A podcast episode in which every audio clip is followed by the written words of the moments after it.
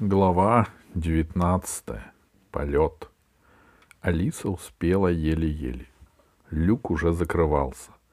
По ту сторону стоял пришелец, который закрывал люк. Алиса так спешила, что ударилась о его локоть, ушиблась и отлетела к стене. Пришелец охнул, оглянулся, но ничего не увидел. Он закричал что-то, откликнулся, но Алиса не смотрела вокруг, она постаралась спрятаться в безопасное место.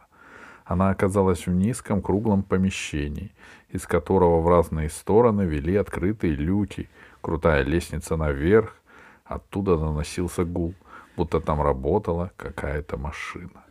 Помещение было пустым и каким-то нежилым, неуютным. То ли из-за темного цвета стены потолка, то ли из-за того, что в нем не было ни одного предмета, на котором мог бы остановиться глаз. Алиса увидела, как пришельцы быстро разносят трофеи по соседним помещениям. Трое тащили, надрываясь, голову птицы Рок. Один из них откинул большой люк в полу, и они свалились, свалили голову туда.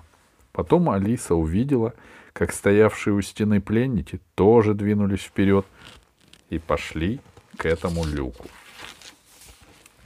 Пришелец толкнул одного за другим, и они покорно свалились вниз. Капитан корабля поднялся по лестнице наверх. Алиса подумала, остаться ли ей здесь, неподалеку от входа, или пойти за капитаном. Лучше рискнуть и подняться за капитаном. С капитанского мостика она увидит, куда они летят. Алиса бросилась по лестнице наверх и оказалась в довольно тесном и мрачном капитанском отсеке. Капитан уже сидел в кресле перед пультом, по сторонам два пилота. В отсете стояли еще два кресла. В одном сидел солдат, другое, на счастье, оказалось пустым. Алиса кинулась туда, упала в кресло. Видно, солдат, сидевший рядом, услышал шаги и подозрительный шум и с удивлением поглядел в ее сторону. Если солдат и заподозрил неладное, он все равно не успел ничего сказать, потому что жужжание двигателей усилилось, и корабль резко пошел наверх. Алису вдавило в кресло. Хорошо, что Алиса привыкла летать в космосе и знала, что это такое. Перегрузка длилась недолго. Капитан включил экран. На нем была видна Земля с высоты примерно 100 километров — она медленно плыла под кораблем. Алиса тут же поняла, что они направляются к юго-востоку. Вот внизу проплыло Черное море. А Каспийское море оказалось куда больше, чем в 21 веке. Алиса с его, его с трудом угадала. Затем под кораблем пошла пустыня. Каракумы, поняла Алиса. Алиса встала позади капитана и старалась не дышать. Под кораблем потянулись горы. Минуты текли медленно. Алиса устала стоять неподвижно, она отошла назад и нечаянно натолкнулась на солдата, который тоже встал со своего кресла. Алиса о нем совсем забыла. Солдат охнул и что-то воскликнул.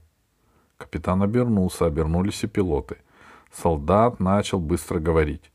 Алиса метнулась в сторону. Она боялась, что пришельцы начнут обшаривать корабль.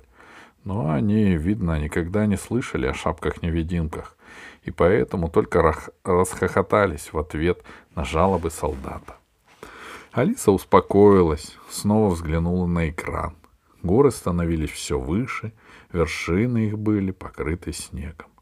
«Куда меня занесло?» — подумала Алиса. И тут догадалась. Это же Гималаи. Может быть, мы пролетим дальше и опустимся в древней Индии. Там, по крайней мере, тепло. Ведь если мы опустимся в Гималаях, я попросту умру от холода. «Ну, тяни дальше», — мысленно уговаривала Алиса капитана.